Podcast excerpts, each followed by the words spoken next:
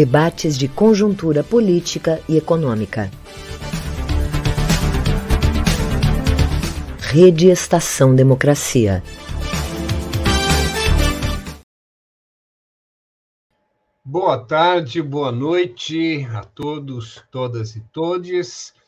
Nós, como já se tornou hábito, estamos aqui para darmos início a mais um debate de conjuntura política é, numa promoção né, do Comitê em Defesa da Democracia e do Estado Democrático de Direito, que é transmitido pela rede e por um conjunto de é, veículos parceiros que é, entram né, em rede ou transmitem depois, no outro horário, esses debates que já fazem dois, mais de dois anos, três anos, que nós realizamos aqui.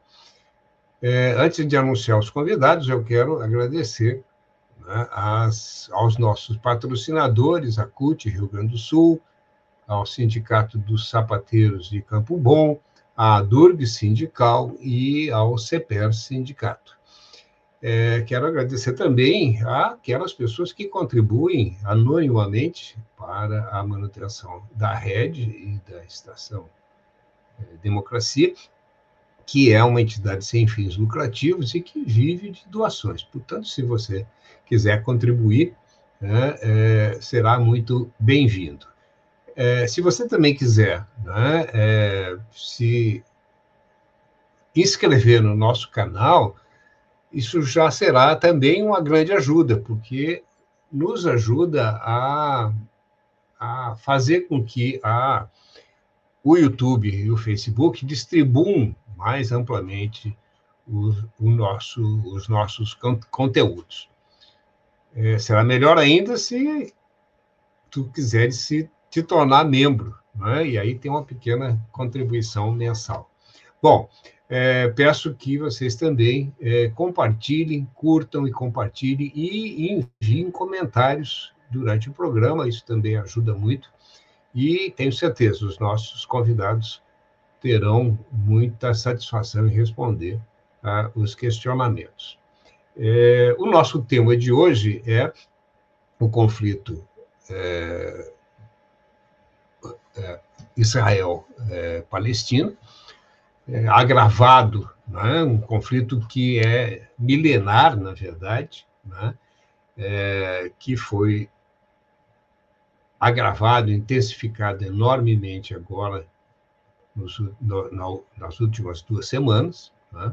e que nos leva a uma situação de calamidade. Né?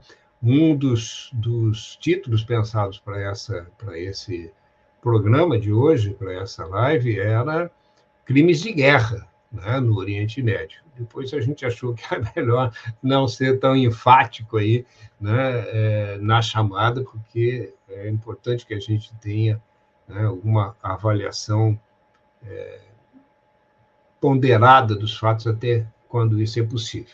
Nós estamos hoje com três convidados muito importantes, especiais, é, o Alid Rabar, que é presidente da FEPAL, Federação Árabe Palestina do Brasil, está, é, foi eleito né, no Congresso, décimo Congresso da entidade, é filho de pais e mães palestinos que chegaram no Brasil em 60 e, 1960 e 65, Tá? É, ele é militante do movimento palestino no Brasil desde 1984, tá? e também militante de movimentos é, estudantis, sindicais, tá? e durante oito anos ocupou a cadeira árabe no Conselho Nacional de Promoção da Igualdade Racial.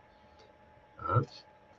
Ele vive em Curitiba. Temos também conosco é, Rames Felipe Maluf, que é especialista em História das Relações Internacionais, mestre e doutor em Geografia Humana pela URGS, e que tem, inclusive, aí eu vou confirmar com ele se é uma dissertação ou um artigo só, é, chamado As Mulheres do Conflito Árabe, nos Conflitos Árabe-Israelenses.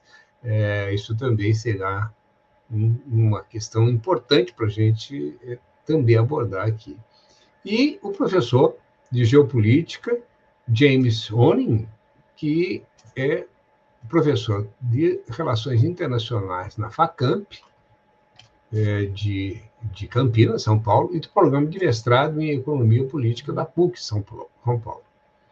Como eu já disse, né, os conflitos no Oriente Médio são, são seculares. Né? Talvez a gente pudesse eh, se referir aqui à expulsão dos hebreus para, a Palestina, desculpe, para a Babilônia, né?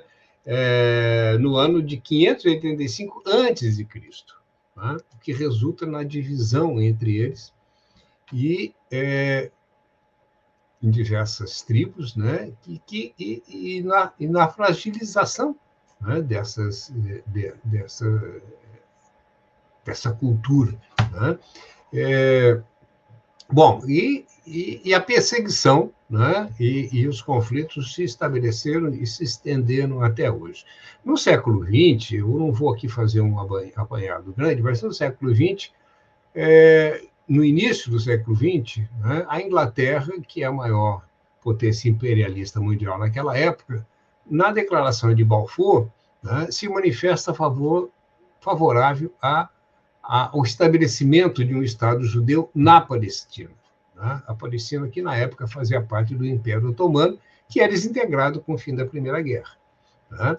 É, e depois, né, ao final da Segunda Guerra, com a perseguição aos judeus pelos nazistas, né, é, a ONU acaba tomando a decisão né, de é, propor, então, a criação da divisão da Palestina em dois estados, um estado árabe e um estado judeu. Nessa é, decisão, teve uma participação muito forte do Brasil, né, e os, os gaúchos, é, de uma pessoa muito conhecida dos gaúchos, se não por seu nome de rua, né? Oswaldo Aranha, que era embaixador brasileiro. Bom, mas essa criação desse Estado não, não é, resolveu o conflito, pelo contrário, né? acirrou, né? porque a Israel declarou unilateralmente sua independência e mais de 700 mil palestinos que moravam na região perderam suas propriedades, suas casas, suas terras, né? e tiveram que abandonar a, a, a região. Aí isso deu início né, a um confronto que, naquele momento, entre, era entre o Egito, o Sírio, o Líbano e, e o Iraque né, contra Israel. Não.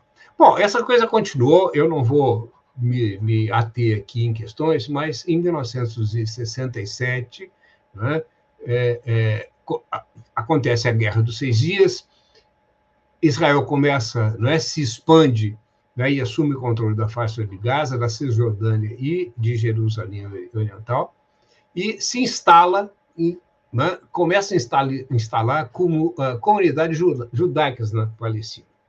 Tá? É, e, e, e, daí para frente essa coisa só tem se. Eu estou me estendendo muito e eu quero, eu quero né, é, resumir isso. Ah, o fato é que recentemente, né, tem dois, dois acontecimentos que me parece que são é, fundamentais para deflagrar o conflito, né, reiniciar o conflito que, na verdade, nunca, nunca se é, tinha desaparecido, né, que foi a manifestação do discurso de Benjamin Netanyahu na ONU, né, que mostrava, inclusive, um mapa onde, é, no qual não existia mais Palestina. Né? E, na mesma semana, o um ataque a um templo muçulmano e o espancamento de, de fiéis. Né? É, nós, todos nós sabemos né, dos ataques do Hamas a, a, a Israel, né, é, que aconteceram na sequência disso, e da reação de Israel a esses fatos. Né? É, eu acho que todo o mundo, porque a comunicação hoje é global, está horrorizado né, com a violência e com a situação. Dizer, por um lado, há o ataque de que o Hamas é, praticou um ato terrorista, e, e, se isso for aceito, nós vamos ter que aceitar que há terrorismo né, de ambos os lados. É, então, para conversar, para discutir sobre essas questões, nós, é, eu vou primeiro passar fazer uma rodada aqui de, já fiz as apresentações, de, de só para que o, o James, o Rames e, e o Alid façam uh, a, a, sua saudação aqui a todos. Por favor, James. Boa tarde a todos, boa noite a todos, muito obrigado pelo convite. É uma alegria estar com o professor Rames, é uma alegria estar com o Alid mais uma vez e agradecer, Benedito, pela oportunidade que você dá no momento onde a mídia hegemônica não abre as portas para situações que realmente estão acontecendo e mostrando, infelizmente, um lado bastante perverso de um processo genocidário. Eu acredito que nós estamos assistindo hoje, em Gaza, uma página das mais tristes da história da humanidade, porque uma reação desmedida contra civis inocentes, no estágio que nós estamos assistindo, configura, sim, um processo genocidário de grande proporção, à medida que oficiais israelenses ordenam a desterritorialização, a deportação de pessoas, tirando elas dos seus devidos lugares. Então, nós estamos aqui hoje para debater um pouco isso. Muito obrigado, James. Seja muito bem-vindo. E as portas da rede estão abertas para ti a todo momento. Eu vou passar para o James, para suas. É, desculpe, James, não, para o Rames, né, para suas considerações iniciais aí. James, seja muito bem-vindo, a palavra é tua. Rames, porque eu novamente falei James, é porque o som é parecido, desculpe, Rames. É Rames ou Rames? Rames, Rames. Rames. Boa noite, boa noite.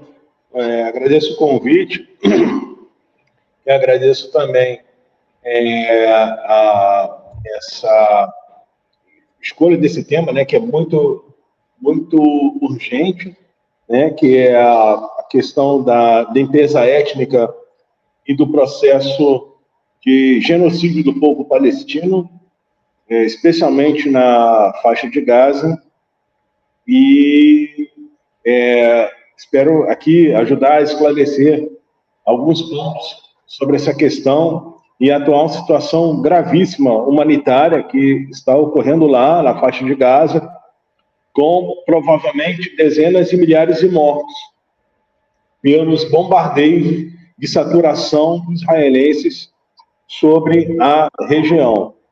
Né?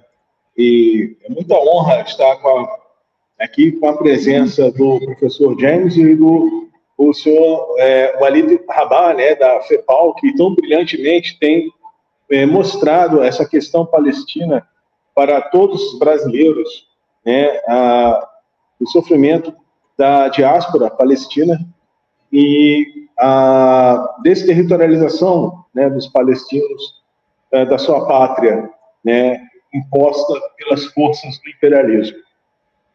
Agradeço muito o convite. Boa noite. Obrigado, Ramesse. É, é, eu vou passar então para o Walid Rabar. É, eu brinquei com ele antes da gente entrar no ar que eu estou tentando é, fazer a pronúncia do nome dele, é, mas eu dizia para ele esse esse H é, cultural ali é difícil de ser feito. Walid, seja muito bem-vindo a palavra é tua para as primeiras considerações. Obrigado a vocês aqui da Rede. É, eu estou muito satisfeito de estar com vocês aqui. Muito feliz de falar é, da Palestina, não necessariamente sobre essas circunstâncias, evidentemente. É, e você tem o azar de ter convidados com nomes esquisitos, né? É, claro, o James você está mais acostumado, eu suponho, mas o Rames o meu é o mais esquisito de todos, porque ele não tem nada de ocidental. O Rames, aliás, obrigado, Rames, pela consideração para, para a Confepal. Ele tem um Felipe ali no meio, pelo menos, que dá um né, dá uma facilitada. Não é o meu caso, que é um nome interminável, que tem mais quatro ou cinco no meio. Mas o, o, a nossa, essa nossa jornada de hoje vai ser um sacerdócio em busca de, primeiro de tudo, é, esclarecer as pessoas que existe um povo palestino, existe um território chamado Palestina, é, existe uma história é, que remonta aos cananeus e aos primeiros cananeus neste território, e que uh, eu entendo, eu nasci dentro de uma loja, porque nós árabes éramos comerciantes aqui, não porque éramos comerciantes antes, éramos camponeses, éramos camponeses de lá, mas nos foi negado o, o projeto colonial de colonização por assentamento aqui, portanto nós não fomos incluídos nesses projetos que se dava terra ou vendia terra a preço de banana.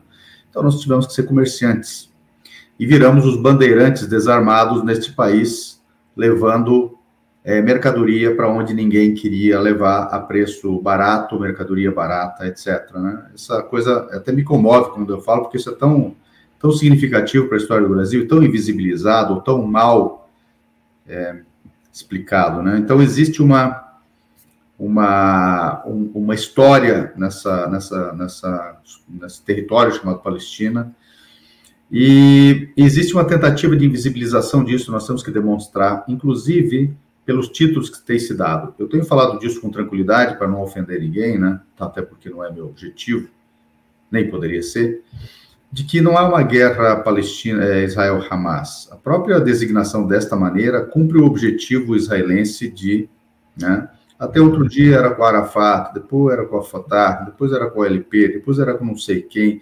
depois o mundo inteiro virou terrorista para os Estados Unidos poderem fazer uma grande guerra ao terrorismo, e assim vai.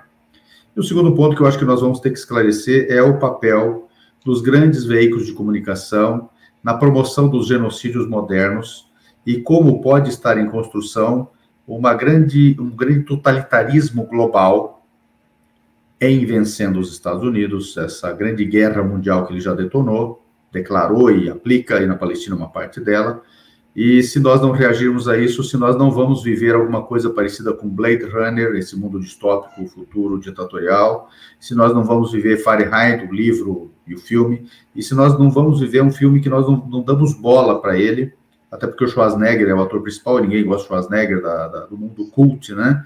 Que é The Running Man, em que os revolucionários lutam para conquistar o satélite. E isso acho que tá, nós temos que ter a coragem de discutir hoje. Muito obrigado, Halid.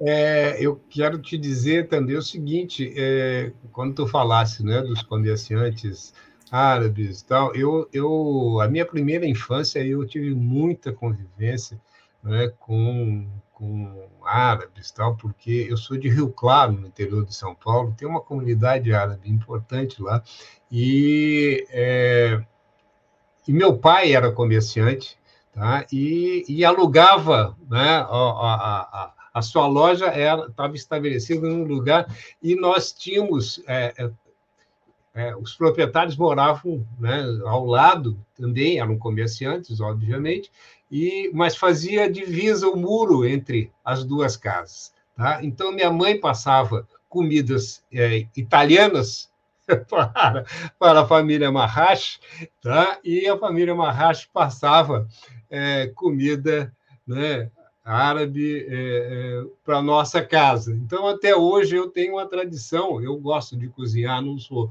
um grande cozinheiro, mas eu gosto de cozinhar e gosto muito das comidas árabes. E gosto de fazer um pouco também. tá? Bom, vamos lá então. É, James, é, feita a apresentação aí, faça para gente um pouco aí é, é, da história né, dessa coisa aí e das. É, né, é, na verdade, a gente remontar aí ao período né, é, é, histórico arcaico não vai resolver muito. Né? Nós temos que entender, né, eu penso eu, né, as razões primeiro da instalação né, do, do Estado palestino, o Estado é, é, Nacional Israel, israelense, né, na, na, nessa região, o porquê da escolha, né, e por que, por que, que a ONU não levou naquele momento em consideração a existência né, é, é né, de uma população local historicamente assentada lá. Né? E, e, e, por que hoje, né, quer dizer, como, como eu acho que a gente podia passar rapidamente por essas questões, para depois Sim. a gente se centrar né, no, no que está acontecendo agora mesmo. Né?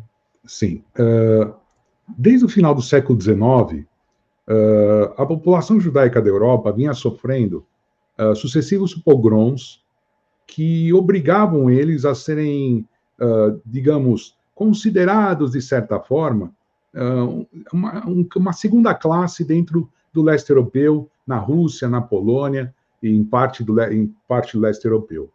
Nesse momento é que surge, então, a unidade deles através da figura de um funda pai fundador deles, que é o Theodor Herz, que organiza então o um movimento sionista internacional, que busca um lar nacional para o povo judeu. Este era, este era o início da transformação lá no século XIX. No começo, o movimento sionista não tinha força alguma, mas à medida que os interesses imperialistas começam a se manifestar na região do Oriente Médio, grande parte deles vinculado ao petróleo, o movimento sionista passa a se encaixar nesta lógica, e essa lógica ganha proporções ainda maiores, Benedito, quando nós temos uh, o final da Segunda Guerra Mundial e a tristeza que o mundo descobriu o Holocausto. Naquele momento, há uma grande conversão do movimento sionista. O movimento sionista que praticamente, é, lá no começo do século XX, pensava num lar nacional, adquiriu um, um poderio cada vez mais xenófobo nos anos 30. Isso cresceu depois da Segunda Guerra Mundial. E a grande jogada, pegando aí o que o Alid falou, é a conversão deles, durante a Guerra Fria, a um aliado fiel, escudeiro fiel dos Estados Unidos. Foi nesse momento que a transformação realmente encadeou uma série de conflitos. Por quê? Estávamos passando por um momento de grandes mudanças geopolíticas, inclusive a emancipação da população árabe.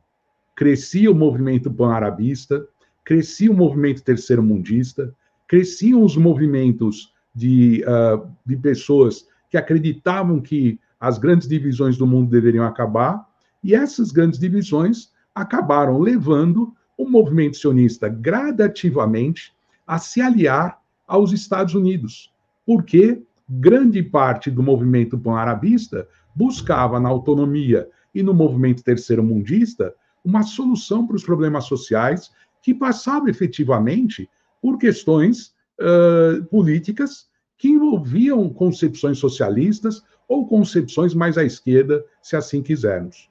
Então, eu acho que uma das grandes divisões que marca isso é a adesão do sionismo ao imperialismo. Isso já era um projeto, obviamente, mas ele ficou marcado a partir daí.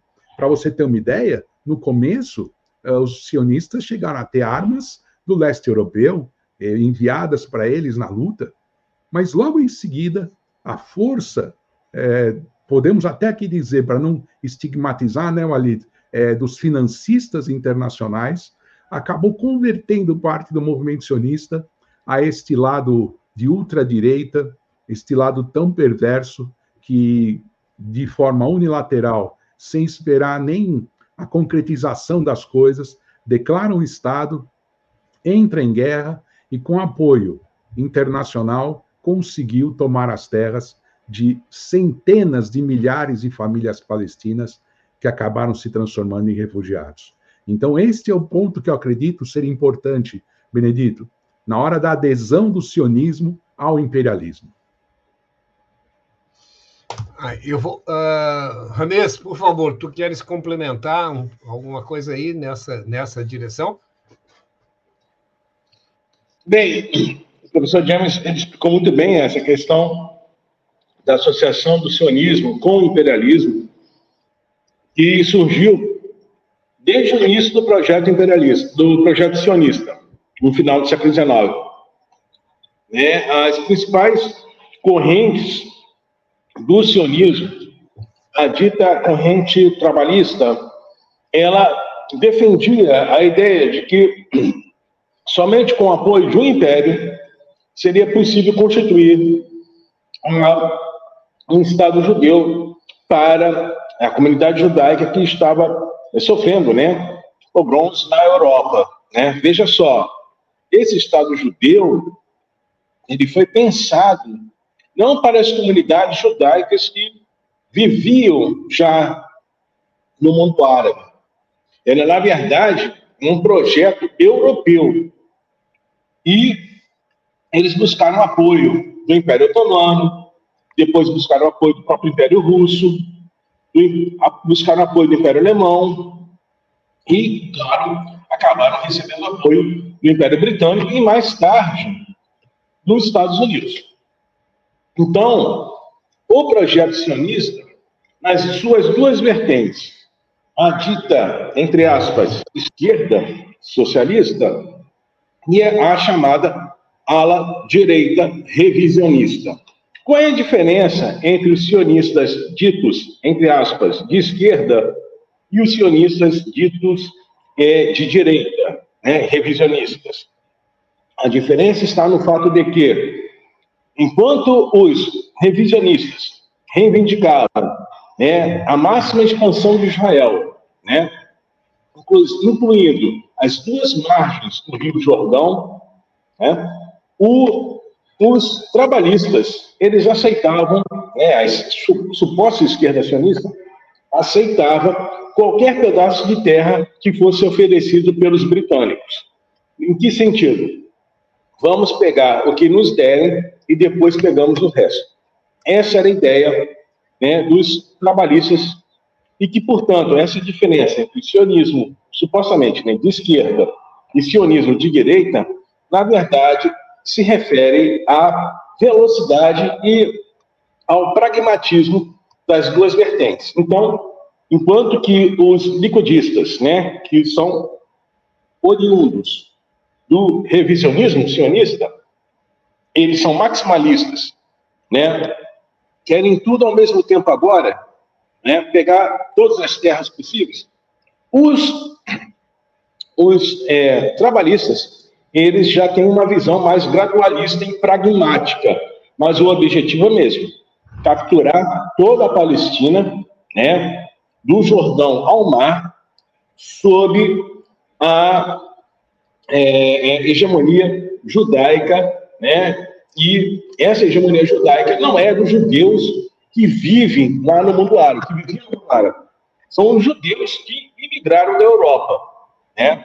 Tanto que Israel, quando foi fundada, reproduziu a hierarquia racial né?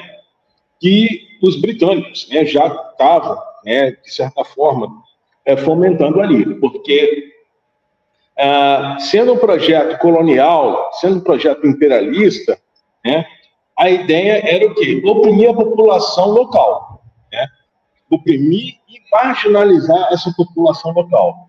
Né? E isso incluiu também, né? É, claro que em outra medida, é, a, as comunidades judaicas locais, que formaram a base da sociedade israelense e que eles estão acima apenas, em termos de direitos, acima dos palestinos. Né? Mas, fora isso, a hegemonia sionista é das comunidades judaicas europeias, sobretudo do centro e do leste europeu e também da parte da Europa Ocidental. Né? Então, esse projeto é um projeto colonial, é um projeto é, que se associa ao imperialismo, e por isso mesmo ele vai levar o quê? A balcanização da Palestina. E o que seria a balcanização? A balcanização quando você divide territorialmente né, duas, duas ou mais comunidades né, étnicas ou religiosas né, ou nacionais, divide, territorialmente. Só que essa divisão territorial ela é arbitrária e é imposta por uma potência estrangeira, uma potência regional, uma potência internacional. Né? E aí você separa essas populações que, de certa forma, já viviam, conviviam coexistiam. Né? Então, é, aí você tem o quê? A balcanização da Palestina. Todos os processos de balcanização, eles levam a dois, é, a dois é, é fatores. Né? Primeiro, a limpeza étnica, porque vai haver populações residuais de uma comunidade dentro de um território é, que supostamente seria homogêneo, deveria ser homogêneo, né? E por isso mesmo, né, leva à tentação da purificação é, territorial, né? Ou seja, a limpeza étnica. E a limpeza étnica, ela deixa implícito a possibilidade de genocídio. Então, nesse atual conflito, lá na faixa de Gaza, ele eclodiu no momento em que, é, eclodiu agora, 2023, no momento em que, pela primeira vez, desde 1949, a população palestina, dentro da Palestina histórica, ou seja, entre o Jordão e o Mar Mediterrâneo, essa população palestina que ali vive supera, supera a, numericamente a população judaica. Né? Então, é muito conveniente que haja uma expulsão dessa população palestina da faixa de Gaza para que a equação demográfica volte a favorecer é, o projeto sionista. Ou seja, volte a ter uma maioria judaica dentro daquele espaço que é a Palestina histórica. Né? Então, é, é, em 2021, né, essa barreira né, dos 50% foi ultrapassada pelos palestinos pela primeira vez desde 1949. Lembrando que em Israel, em seus territórios ocupados, os territórios palestinos ocupados, é proibido o retorno dos palestinos, dos refugiados palestinos. Tá? Lembrando que a ONU tem resoluções exigindo o retorno dos palestinos para as suas, é, as suas casas, as suas residências originais. Essas resoluções da ONU foram totalmente ignoradas por Israel nos últimos 75 anos. Então, a lei de retorno em Israel só é reconhecida para as comunidades judaicas. E isso significa o quê? É uma espécie de discriminação, né? Uma discriminação, uma segregação que é imposta por Israel às comunidades palestinas ali na região. Então, é, existe uma questão demográfica, demopolítica, né, que está influenciando as decisões militares é, israelenses nos últimos dois, três anos. Né? Eles perceberam que os palestinos voltaram a ser maioria, mesmo não havendo o retorno dos refugiados palestinos à sua pátria natal. E isso explica a extrema violência como eles estão agindo na faixa de Gaza, que é a região onde tem é, a maior densidade de população palestina, né? não há nenhum colonato é, sionista dentro da faixa de Gaza, eles foram retirados da faixa de Gaza e foram levados para a Cisjordânia em 2005 pelo general Ariel Sharon. Quando houve a retirada desses colonos da faixa de Gaza em 2005, o Hamas, né, é, houve as eleições em 2006, né, as eleições para a Autoridade Nacional Palestina em 2006, e o Hamas, quando venceu essas eleições, ele decretou uma, uma trégua unilateral por tempo indeterminado. E Israel, não reconhecendo a vitória do Hamas, né, a vitória para a Autoridade Nacional Palestina nas eleições de 2006, o que Israel fez? Israel assassinou uma das lideranças do Hamas, né, que é a resistência islâmica, iniciando aí todo esse processo né, de é, bombardeios aéreos de saturação sobre a faixa de Gaza e o cerco militar à faixa de Gaza. Lembrando que cerco militar é ato de guerra contra os palestinos. Então, a faixa de Gaza ficou encalacrada né, desde o final de 2006, com as operações é, chuvas de verão e nuvens do outono, né, esses termos kafka, é, esses termos orwellianos, né, para, na verdade, escamotear a extrema violência com que Israel passou a atacar a faixa de Gaza, que virou um campo aberto para bombardeios por mar, terra ou ar. Né? Então, desde 2006, né, a faixa de Gaza, final de 2006, ela está totalmente encalacrada, se tornando, é, de fato, um campo de concentração para os bombardeios aéreos israelenses apoiados pelo Ocidente. Obrigado, Ramês. É, Walid, eu é, não sei se tu quer complementar alguma coisa aí, mas eu queria te aproveitar e te perguntar o seguinte. Há né, hoje uma. Um, um, a mídia né, hegemônica tem tratado o Hamas como um grupo terrorista. Né? Todo mundo, obviamente, ficou sensibilizado pelas vítimas, né? inicialmente é, israelenses, obviamente, né? mas é, há um, uma, uma reação aí que é também, vou dizer outra vez, obviamente desproporcional. Né? Então, eu queria, eh, se possível, que tu comentasse isso. Quer dizer, é, o Hamas representa, né? é, é, é um representante do povo palestino, é, é o que, não é? Porque inclusive apareceu um comentário aqui, não, Hamas não não representa, né? é autoridade palestina e tal. Dá para você esclarecer isso para a gente? E, e, e, eu adendaria o seguinte, quer dizer, nessa conjuntura, né? quer dizer, é possível algum caminho para a paz?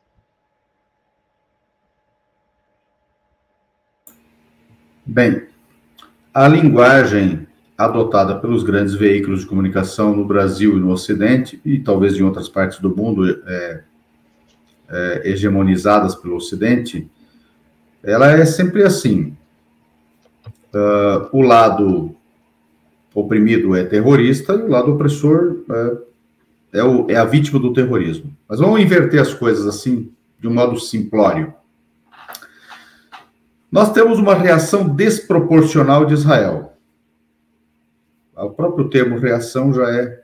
Porque quem vive a ocupação colonial, um experimento social genocida que visa o extermínio da população palestina por limpeza étnica e diversos outros instrumentos, inclusive de apartheid, é Israel. É o povo palestino que vive essa condição. E quem o impõe é Israel. Bom, então, a reação desproporcional vai exterminar um monte de civis e toda a infraestrutura.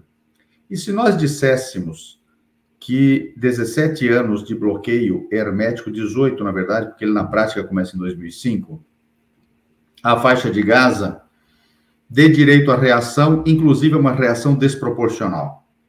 E se nós tivéssemos força aérea, nós seríamos tratados terroristas? Se nós tivéssemos os mísseis estadunidenses, nós seríamos tratados de terroristas?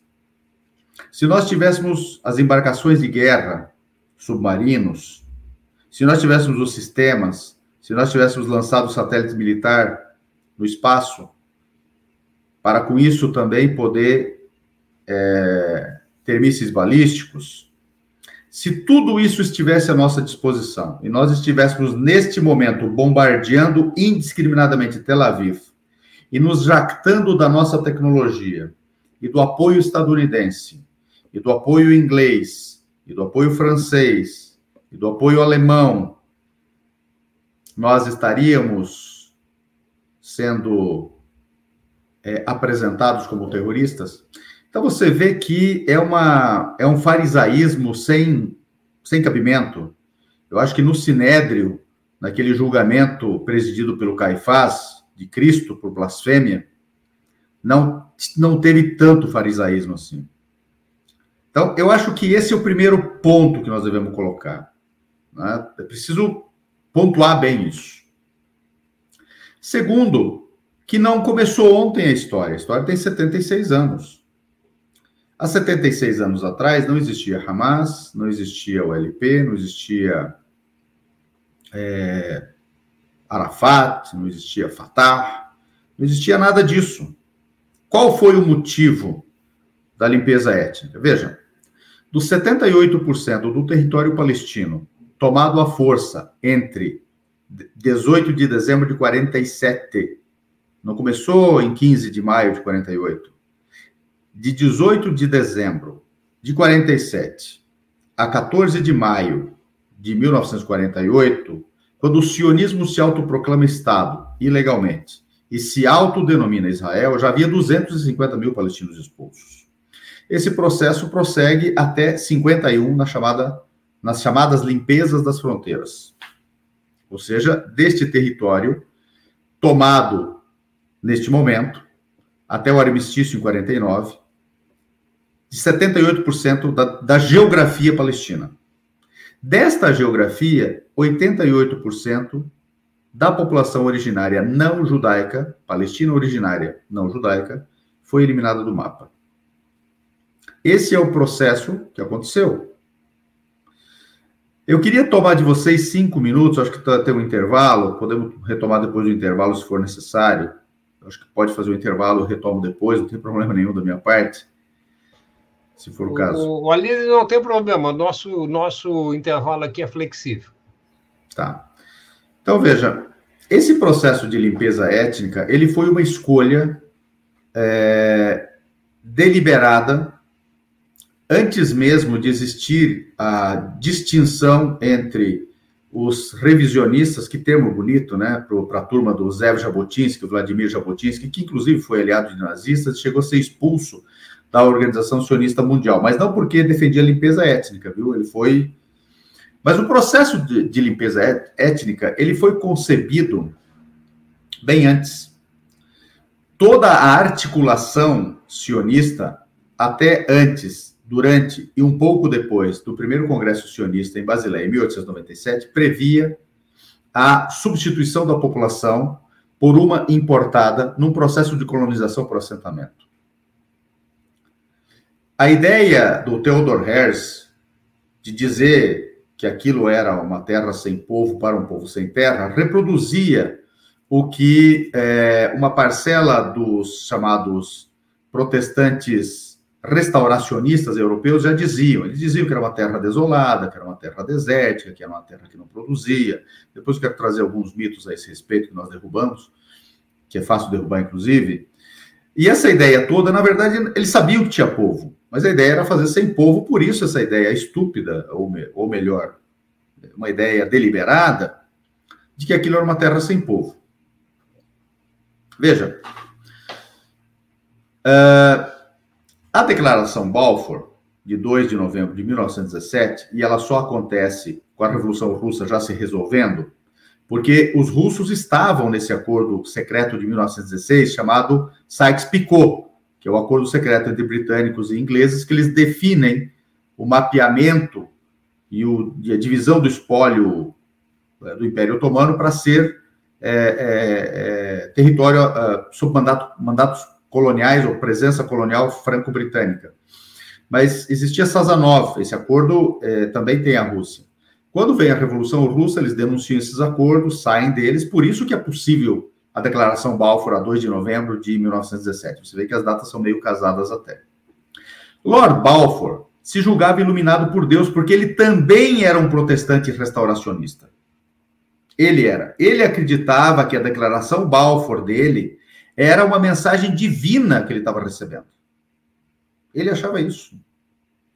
E essa declaração, que tem 67 palavras, não cita o povo palestino uma só vez tinha só 67 palavras e não citou o povo palestino nenhuma só vez. O que, que ela diz? Ela diz lar nacional judeu. Bom, lar nacional, não vamos cair nessa bobagem, é um eufemismo para Estado nacional. Então, o Estado nacional seria judeu. Não cita o povo palestino uma vez e fala na população originária que teria, não seria prejudicada nos seus direitos civis e religiosos. Aqui se inaugura o apartheid, direitos nacionais só para um, né, professor James? E, e para outro só direitos civis e religiosos. Ali se inaugurou o apartheid.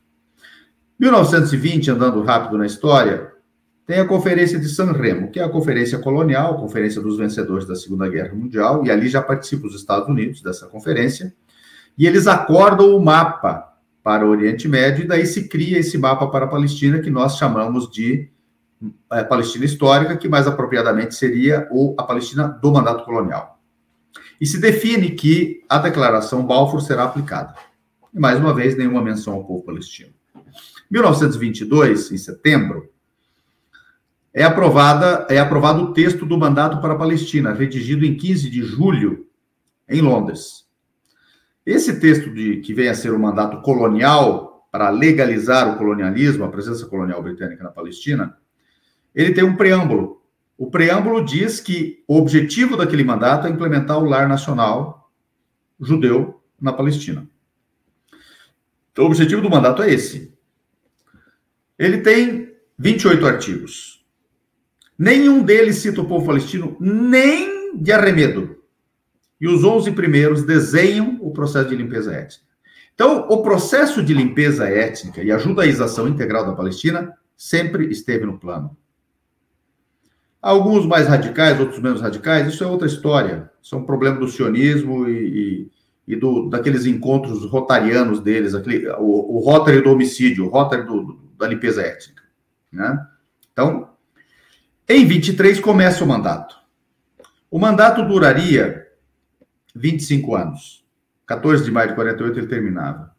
Este mandato tinha um objetivo muito claro, nos termos dos 11 artigos iniciais especialmente. Incorporar os sionistas com uma entidade de preferência, que poderia ser a Organização Sionista Mundial, que depois passa a se denominar Agência Judaica. Isso está num dos artigos da, do mandato.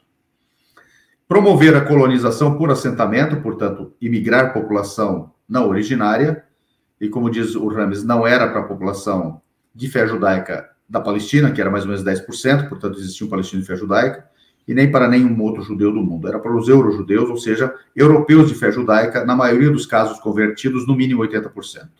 Convertidos à fé judaica, segundo estudos recentes. Acontece que este plano furou.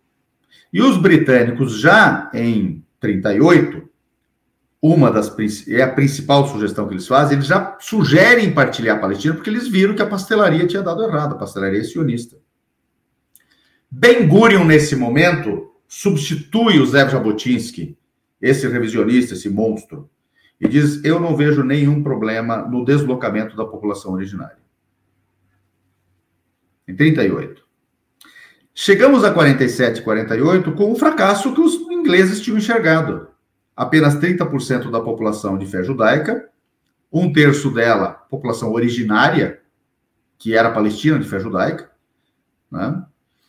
Os outros 70% ou mais, porque não houve um, um, um, é, uma. Não foi adequadamente censitada a população beduína, que, logicamente, 200% dela não era judaica, não, ou seja, não tem judeus entre os beduínos. Nós estimamos que entre 70% e 75% da população era população originária não judaica. Neste momento, nós já temos que falar judaica e não judaica, porque esse foi o critério adotado, não por nós, mas pelo projeto colonial sionista, que evidentemente foi amparado por uma potência colonial. Não existe projeto colonial sem uma potência colonial. E o sionismo não era uma potência colonial, nem intelectual, nem nada. Absolutamente nenhuma potência.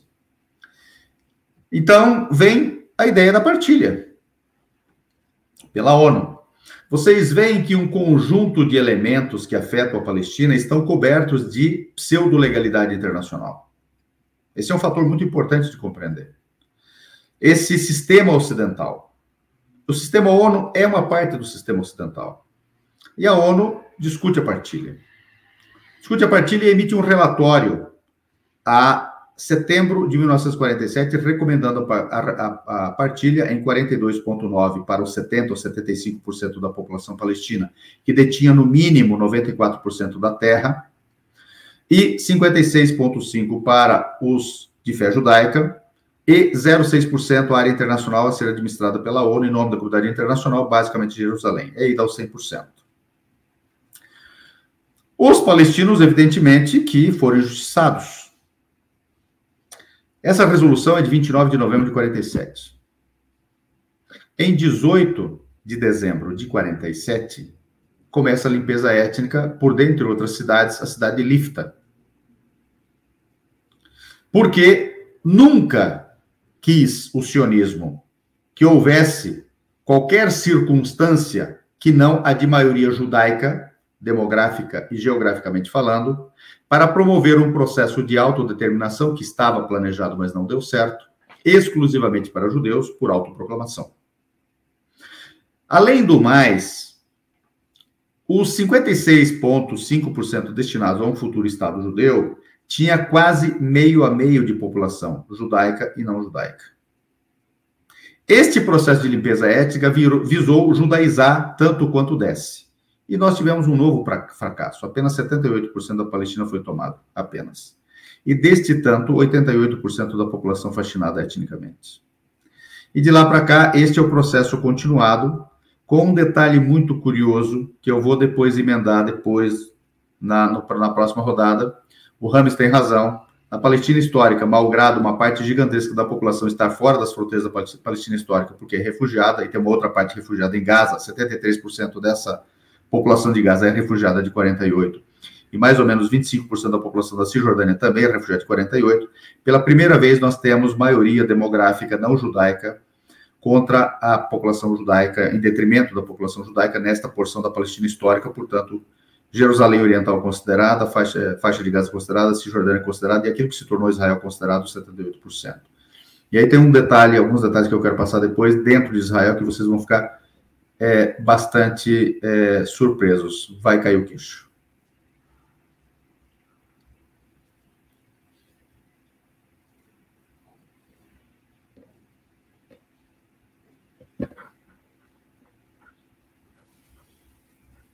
Você está no mudo.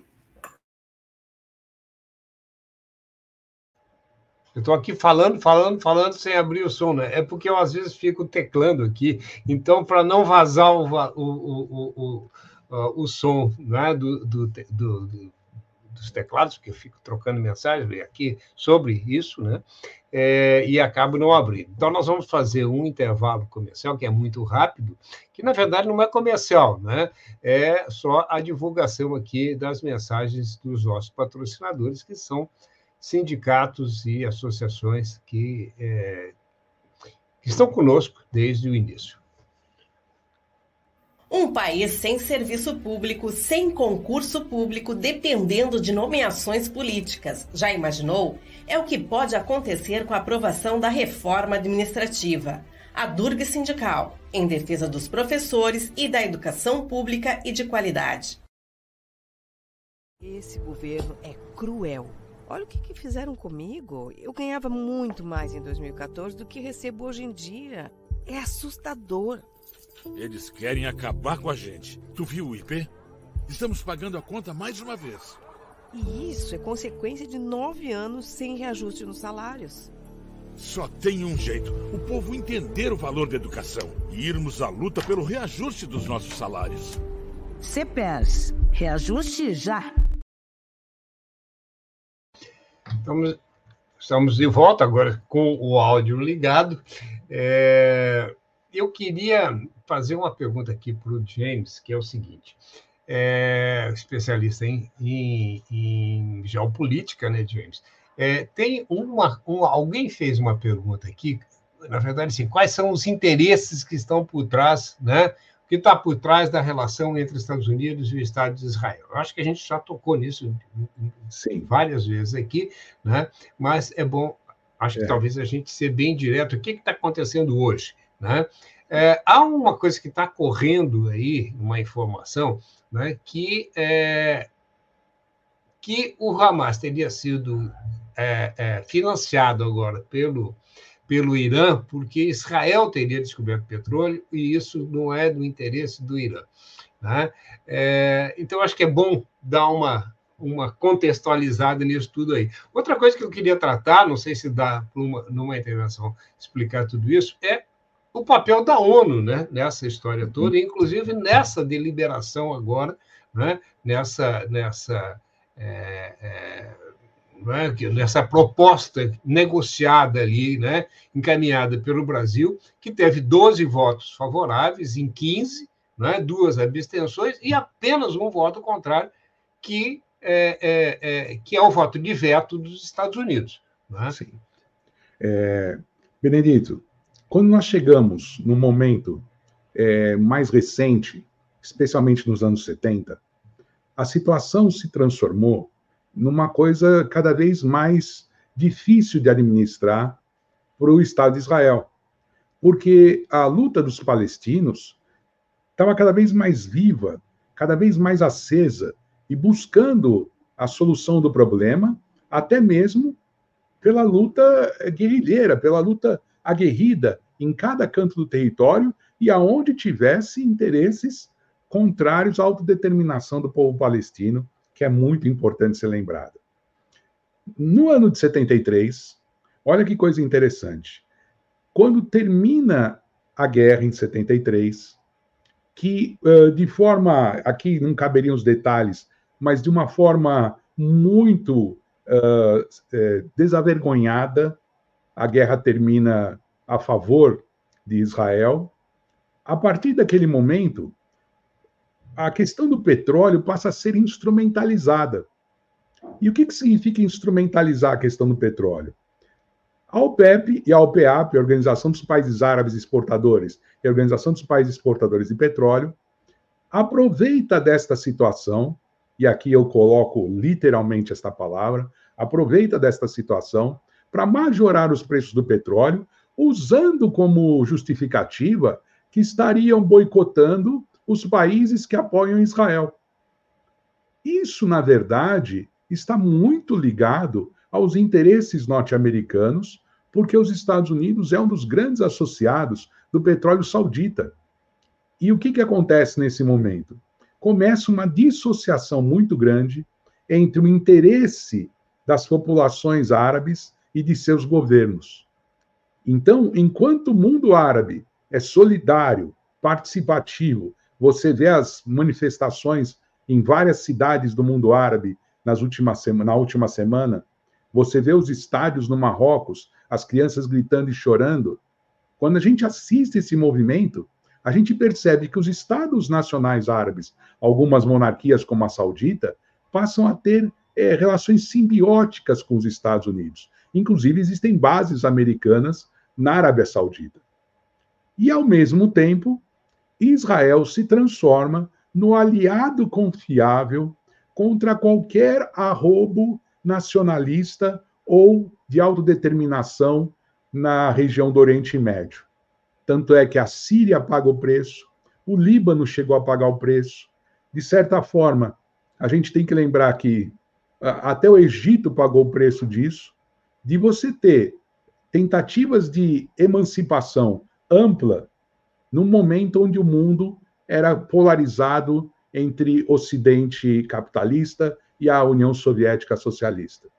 Então, a partir desse momento, como é como eu estava dizendo e, e o professor Ramos complementou tão bem, esta relação com os Estados Unidos passa a ser única, única, porque em qualquer situação Israel estaria pronto para defender os interesses capitalistas monopolistas naquela região petrolífera do Oriente Médio.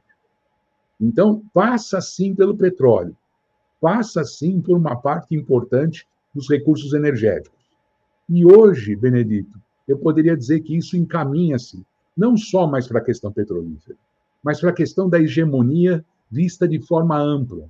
Ou seja, num mundo onde o protagonista é a China, num mundo onde a economia americana é, patina, a economia estadunidense patina, os problemas estadunidenses se avolumam, um dos países onde a pobreza mais cresce no mundo, onde o sistema deles não consegue mais dar solução a questões sociais importantíssimas, esta polarização então envolve as chamadas áreas de influência. Israel seria o aliado confiável num mundo que se desenha para um embate é, comercial estratégico com a China. Então, aquele Israel, que era um porto importante na época do petróleo, hoje se converte num aliado confiável contra a estratégia de expansão chinesa. E para fechar e passar a palavra para essas duas figuras que é, tanto admiro e comecei a conheço agora e tanto já admiro, é, existe também um movimento da diplomacia estadunidense de tentar aproximar Israel da Arábia Saudita tentando burlar um movimento que a China fez de aproximar a Arábia Saudita do Irã, que são inimigos figadais, em função das doutrinas e em função do modelo. Muita gente esquece, né, Rames, o Ali, que a, o Irã é uma república e a, e a Arábia Saudita é uma monarquia. Então, existe também um contexto de visões políticas. E essa situação acaba colocando no meio do caminho e sem nenhum respeito de muitas partes, inclusive, a população palestina. É isso que a gente tem que olhar. O mundo é responsável. É, Rames, o Ali, eu costumo dizer nas minhas aulas, Rames, que a questão palestina é a pedra angular da geopolítica mundial. A partir dela, muitas outras coisas podem acontecer.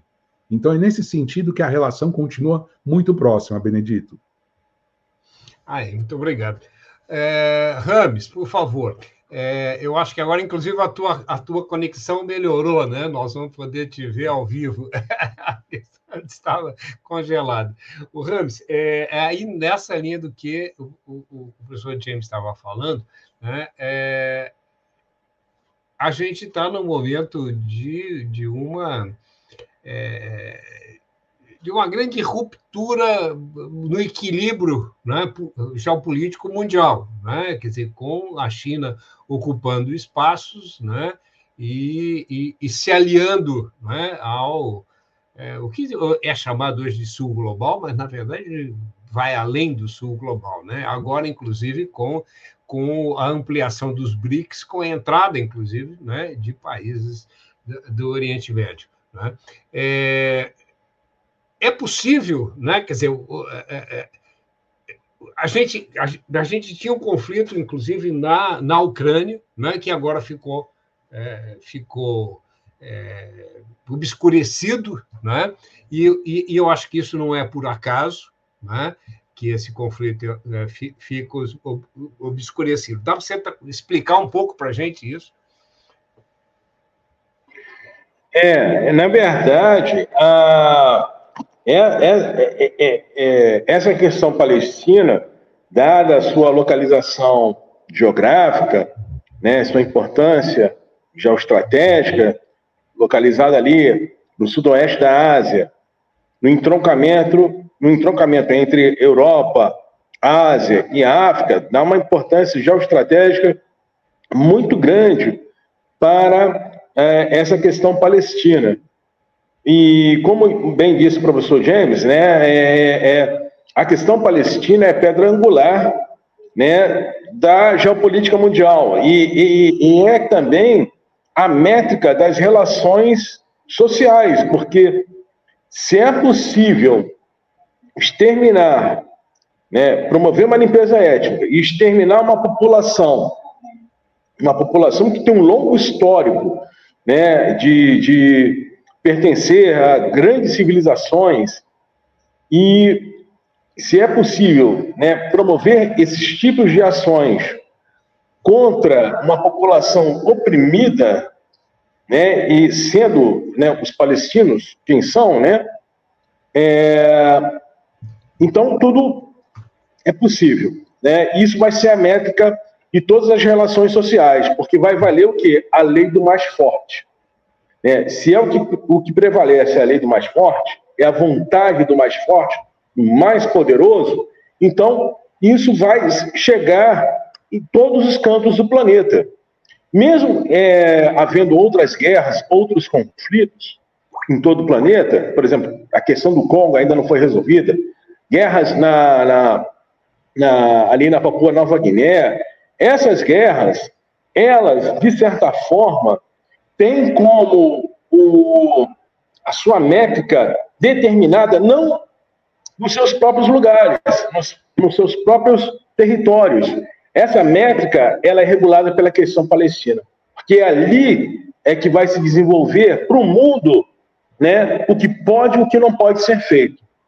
É, e o que está sendo demonstrado é o quê? é possível sim expulsar uma população inteira de seu território sem sofrer nenhum tipo de consequência, né? sem sofrer nenhum tipo de punição. Então, é, é, fala-se muito da questão do racismo é, é, no Brasil, é, nos últimos tempos, mas isso está sendo determinado lá na Palestina, com a questão desse racismo né, é, é elevado a milésimo grau e ao vivo e a cores. Né? Todo mundo pode acompanhar no seu celular agora, com a internet, né? esse processo de expulsão dos palestinos e da faixa de Gaza e seu genocídio, né? E sem haver nenhum tipo de consequência para os autores dessas atrocidades.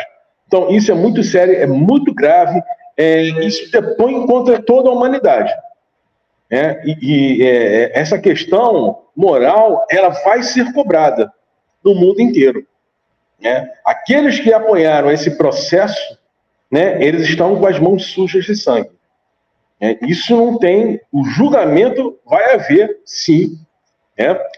É, e, e, vai ser cobrado muito caro. Voltando à questão geopolítica, estrito senso, né? Sim, a questão palestina está relacionada aos confrontos entre os Estados Unidos e essa nova, esse, esse novo eixo que está surgindo de resistência e contraponto ao, à hegemonia ocidental né, no mundo inteiro. É, então, qual é esse eixo? Rússia, China e Irã. Né? Então, a questão palestina faz parte desse, desse confronto. Né? Os Estados Unidos enviaram lá seus dois portas-aviões. Né? A Rússia já declarou que vai fazer a vigilância de todo o Mar Negro, né? inclusive com armando é, aviões de guerra com mísseis de longo alcance, né? que podem atingir o Mediterrâneo Oriental. Então, é, a situação é, é, é, internacional é muito grave, está muito deteriorada, né? porque você tem é, um jogo de soma zero. Ou os Estados Unidos vencem ou eles perdem. Né? Isso está sendo colocado pelo próprio Ocidente, né? porque no, no eixo né, dessa esse eixo contra-hegemônico, ele sempre esteve aberto às negociações, sempre esteve aberto às, é, é, conversações para resolver seus, suas questões de segurança. Né? É, e isso não foi atendido pelo Ocidente. O Ocidente simplesmente ignorou. Não só ignorou, né, como também é, é, é, é desprezou essas lideranças né, a ponto de criminalizar essas lideranças, algo que nunca aconteceu durante toda a Guerra Fria clássica, né, entre Estados Unidos e União Soviética. Isso nunca aconteceu. E então, é, essa situação de degradação das relações internacionais é muito grave. Sim, a questão palestina é um dos, um dos campos de batalha dessa luta entre os Estados Unidos e esse eixo, né, os Estados Unidos liderando o Ocidente, nesse eixo contra-hegemônico. Né? Isso é, é, está relacionado, sim, com a questão da guerra na Ucrânia, né? as guerras na África, que continuam, tem aí a guerra civil do Sudão, né, que estourou no momento em que o Sudão, o governo sudanês, estava se aproximando da China e da Rússia. Né? Eu me lembro que é, uma semana antes da, do estouro da guerra civil no Sudão, a, o, o, chanceler é, sudanês estava dando entrevista à imprensa, à mídia chinesa, falando da longa relação amistosa entre China e Sudão e o desejo do Sudão de fazer parte dos projetos da, do cinturão é, e da nova Rota da Seda. Então, é, é, é, aí uma semana depois há uma guerra, estoura uma guerra civil. É, é, é muito estranho essas coincidências. Né? Temos aí também na África Ocidental uma série de movimentações militares, né, derrubando governos que eram é, próceres, né, eram governos é, clientes do Ocidente, então, da, da, especialmente da França, e então temos aí uma série de conflitos em todo o planeta, e esses conflitos, eles estão sim é, subordinados a essa, esse confronto entre esses dois eixos. Né? Um liderado pelos Estados Unidos, que é o o eixo ocidental, e o outro contra-hegemônico eurasiático, né, se preferirem, é liderado por Rússia, China e Irã. Né? Então, é, isso está num ponto que eu considero muito grave em decorrência dessa degradação nessa, das relações é, internacionais desses países, porque é, não há um respeito né, por parte do Ocidente as regras estabelecidas pelo próprio Ocidente. Né? O próprio Ocidente criou é, praticamente a ONU, criou a Carta da ONU, é, praticamente as principais resoluções da ONU foram o Ocidente que, que, que fez, né, que, que, que propôs, e tudo isso está sendo ignorado. E isso vai ter é, reflexos é, justamente nessa, nessa escalada militar que está havendo, que é muito perigosa para toda a humanidade. Né? Quando você tem um, um, um, uma facção que se recusa a negociar, se recusa a escutar, se recusa a dialogar, isso é gravíssimo, ainda mais tendo eles os maiores arsenais nucleares do planeta. Né? O Ocidente tem é, três, quatro potências, com quatro potências com poder nuclear: Estados Unidos, Reino Unido, França e Israel, né, que não declaram, mas todo mundo sabe Israel tem suas é, 200 ogivas nucleares e que é, boa parte do projeto nuclear israelense foi construído junto com, em associação com o regime de apartheid da África do Sul, né, lá nos anos 60 e 70. Então, é, é, é muito sério isso, é, é, as consequências é, podem ser gravíssimas se não houver algum tipo de freio a essa híbris né, ocidental, expansionista, é, colonialista, imperialista. Né, e que a gente está vendo um dos reflexos, infelizmente, tragicamente, na, na Palestina, especialmente na faixa de Gaza. Não esquecendo que na Cisjordânia os pogroms contra os palestinos continuam. Enquanto que Israel está bombardeando agora, nesse momento, né, a faixa de Gaza, assassinando centenas de pessoas por hora, né, na, na Cisjordânia, é, Israel está armando os tais, entre aspas, colonos para assassinar e reprimir os palestinos. É, então, é, está havendo nos dois, é, nos dois territórios palestinos ocupados por Israel é, esses assassinatos sistemáticos. Lembremos que disse o professor Ilan Papé há cerca de 15 anos, quando Israel iniciou seu, é, seus massacres na faixa de Gaza. Né? Genocídio para a faixa de Gaza, limpeza étnica para a Cisjordânia. Né? Então, é, é, é muito sério. Eu creio que isso vai, se esse processo realmente avançar e não houver nenhum tipo de retaliação, de punição a essa ação é, muito desproporcional de Israel, para não dizer outros termos mais fortes, né? É, se não houver nenhuma punição a essas ações israelenses, é, a comunidade internacional está condenada, em todos os sentidos, moralmente e até militarmente, porque isso vai ser possível ser feito em todos os lugares do planeta. Obrigado, Ramês. É, nós estamos aqui tendo que nos encaminhar para o final. Eu, é, eu acho que a conversa poderia se estender aqui por, por horas, né? É, e, e, nós estamos tendo uma participação muito alta aqui de, de, de, de, pessoas que estão enviando perguntas. Eu vou tentar ler algumas delas. Por exemplo, que a gente está tendo aqui, estou vendo aqui que nós estamos tendo uma audiência bastante significativa, além de muita muita é, interatividade. É, aqui aparece né, uma, um, um, número aqui, mas são só os que estão nos vendo agora pelo, pelo YouTube nesse momento. Tá? Nós temos quase 20 parceiros, acho que 14 parceiros que transmitem esse programa, alguns com uma audiência é, que chegam a, a, audiência mensal de um milhão mais de um milhão de, de, de, de, tá? de, de ouvintes. As rádios que nos transmitem, tá? que, que são rádios comunitárias, rádios FM, que não têm, obviamente, medição de audiência. Né? É, mas então a gente tem uma. Está um, tá tendo uma audiência bastante significativa. Bom, é, eu vou. Eu vou olha, são muitas as, as né? a, a participação está muito intensa e, e temos muitas perguntas, né? É, ou pelo menos algumas perguntas, só que às vezes fica até difícil é, de, é, de localizar aqui, né, nesse meio. Eu devia ter anotado algumas. É,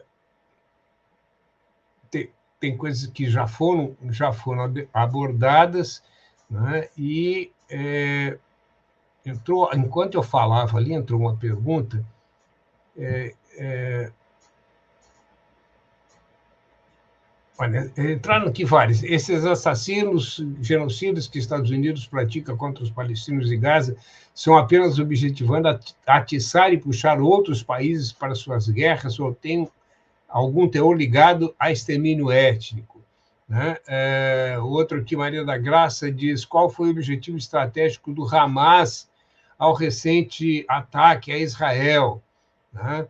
É, é, é Orlando diz: estará Gaza apenas cruelmente, sendo cruelmente apenas usada pelos Estados Unidos para dar sequência ao projeto norte-americano de espalhar guerras mundo afora?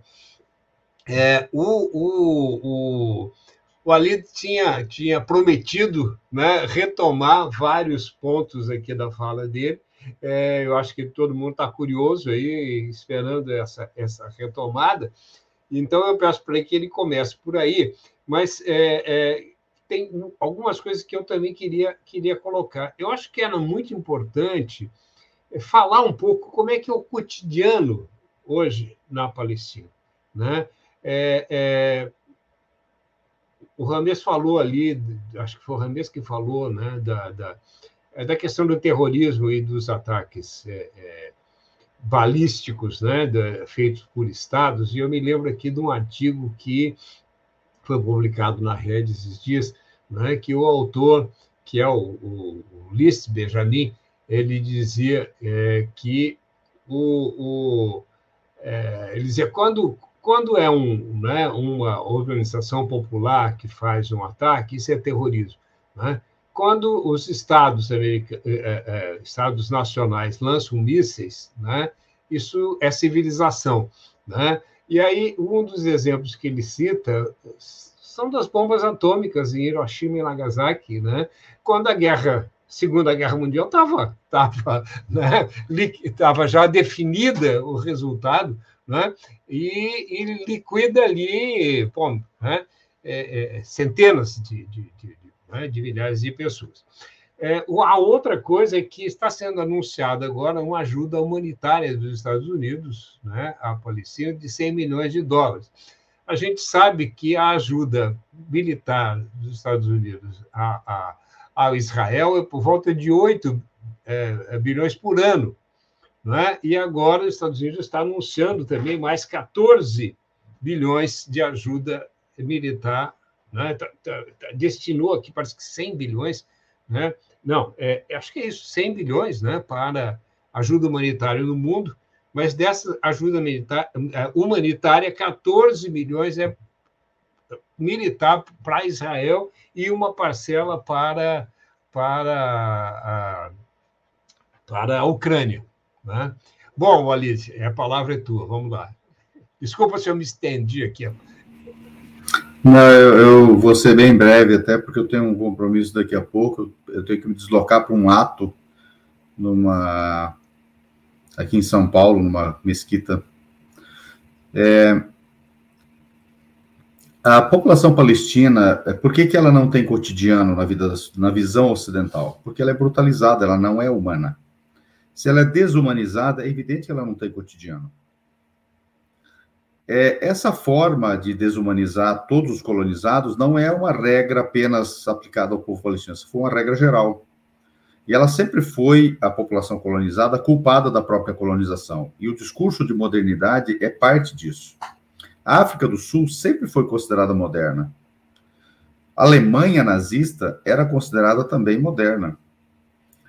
A França é, que teve o exército mais moderno, que foi o paradigma de exército daquele momento napoleônico, também era uma questão de modernidade. Napoleão foi um Hitler do seu momento, e, entretanto, está aí com essa, né, é, é, um homem louvado, né? E ninguém fala do, do, do da, da, da morte em quantidades industriais que ele provocou. Então, é, veja como é que é essa questão do, do, é, do povo palestino. O povo palestino, é, que descende dos antigos cananeus, forjou a primeira cidade do mundo, é considerada, pelo menos por enquanto, como um assentamento, assentamento citadino propriamente, ou aquilo que origina esses assentamentos, Jericó.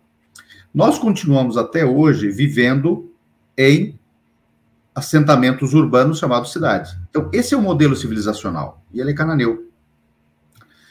Os cananeus constituem a demografia de base de uma porção muito grande é, do Oriente Médio, desse chamada, dessa parte da Ásia Ocidental chamada Oriente Médio, o Oriente Médio Árabe especialmente, que implica Palestina, implica Jordânia, implica parte da Arábia Saudita, talvez toda a Arábia Saudita, já que essa, essa demografia cananeia se desloca para é, é, norte e noroeste, é, em virtude da desertificação, ela sai da Península Arábica, e nós temos aí o Líbano, a Arábia Saudita, é, e mais um entorno aí, inclusive. O próprio Hammurabi seria é, amorreu, numa expansão dos amorreus para o que era um, os reinos sumérios, acadianos, etc., depois do seu período de declínio, e, e na condição de amorreu, ele seria, inclusive, cananeu também. Então, há um, há um processo civilizatório que é escondido, isso também é parte desse, desse processo de invisibilização dessa região, especialmente dos palestinos. Porque, veja, não se invisibiliza a Babilônia, a Pérsia, uh, o Egito, isso está na história, mas tudo que diz respeito aos cananeus é maldito. Então você vê que também, ou seja, a arqueologia na Palestina não importa, a história na Palestina não importa. Por quê? Porque ela precisa ser judaizada. Como não há nenhum vestígio, por exemplo, do Êxodo, isso nas palavras e nos escritos e nas obras é, do principal arqueólogo israelense, Israel Filkenstein, como o templo de Jerusalém, o templo de Salomão, segundo ele, nunca existiu, pelo menos naquele lugar, segundo Israel Finkelstein.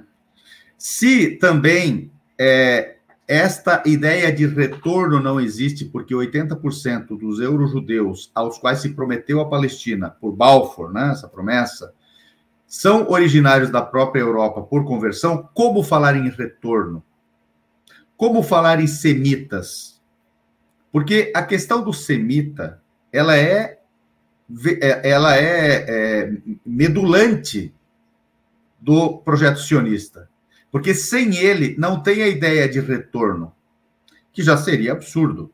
Eu não posso ter saído dois mil anos e voltar e roubar as terras de quem estava há oito mil anos e permaneceu mais dois mil anos lá. Eu não posso. Quem é que vai retornar e tomar minha casa em Curitiba? Não sei. Não sei onde é que vocês moram, mas nas casas de vocês. É, não sei se, de repente, os aborígenes do, do, da Oceania vão pensar em retornar e retomar suas casas no continente africano. Não sei, quem sabe? Quer dizer, é, to, é, tudo, é tudo um baralho estranho. Mas a população palestina, ela é uma população palestina absolutamente normal. A população palestina sempre teve altíssimos índices de educação, 61%, quase 62% da população, da, da, da, do público universitário palestino é de mulheres. Então, nós vivemos opressão às mulheres? Não. 62% do nosso público universitário é mulheres. E das 11 áreas de conhecimento listadas para o sistema universitário palestino, elas são maioria em 11 e quase empatam tecnicamente em dois. A população palestina não é religiosa, como dizem, para efeitos de Estado e de governo. E eu vou aqui dar uns números para vocês. É, tem uma, um, um, importante instituto de pesquisa sediado em Jerusalém, ele é palestino, é o Jerusalém, é, é o Centro de, de Mídia e Comunicação Jerusalém, o nome dele. Ele tem uma questão aqui que é: como você se definiria apenas de uma palavra em termos de afiliação específica? Quer dizer, como é que você se definiria? Religioso, apenas 3% dos palestinos, 4,9% na Cisjordânia e 0,2% na faixa de Gaza se define assim. Tem uma outra pergunta é, bem importante nesse mesmo campo. Quais as principais características que os candidatos devem ter para você elegê-los? Aqui já está dizendo numa escolha para governo, para Estado. Portanto, poderia estar falando em teocracia. Religioso, apenas 5,9, 6,7 na Cisjordânia e 4,7 em Gaza. Aqui eu já estou desmontando mitos. A população de Gaza é mais liberal ou menos religiosa, não sei como é que se queira definir, do que a população da Cisjordânia. E tem uma outra questão, a 39, que também tem a ver com a administração do Estado dos assuntos de governo. Qual a principal característica que os partidos ou organizações políticas devem ter para serem eleitos, portanto, serem destinatários da tua escolha? Apenas 5,1 de todos os palestinos dizem é, que a qualidade deve ser religiosa, característica, né? 5,7 na Cisjordânia e apenas 4,1 em Gaza. Então, esses mitos todos, é, a gente precisa desmontar eles, assim como o mito da, da, do deserto. A precipitação pluviométrica média na Palestina nos últimos 10 anos é de 510 milímetros. A de Los Angeles não chega a 350.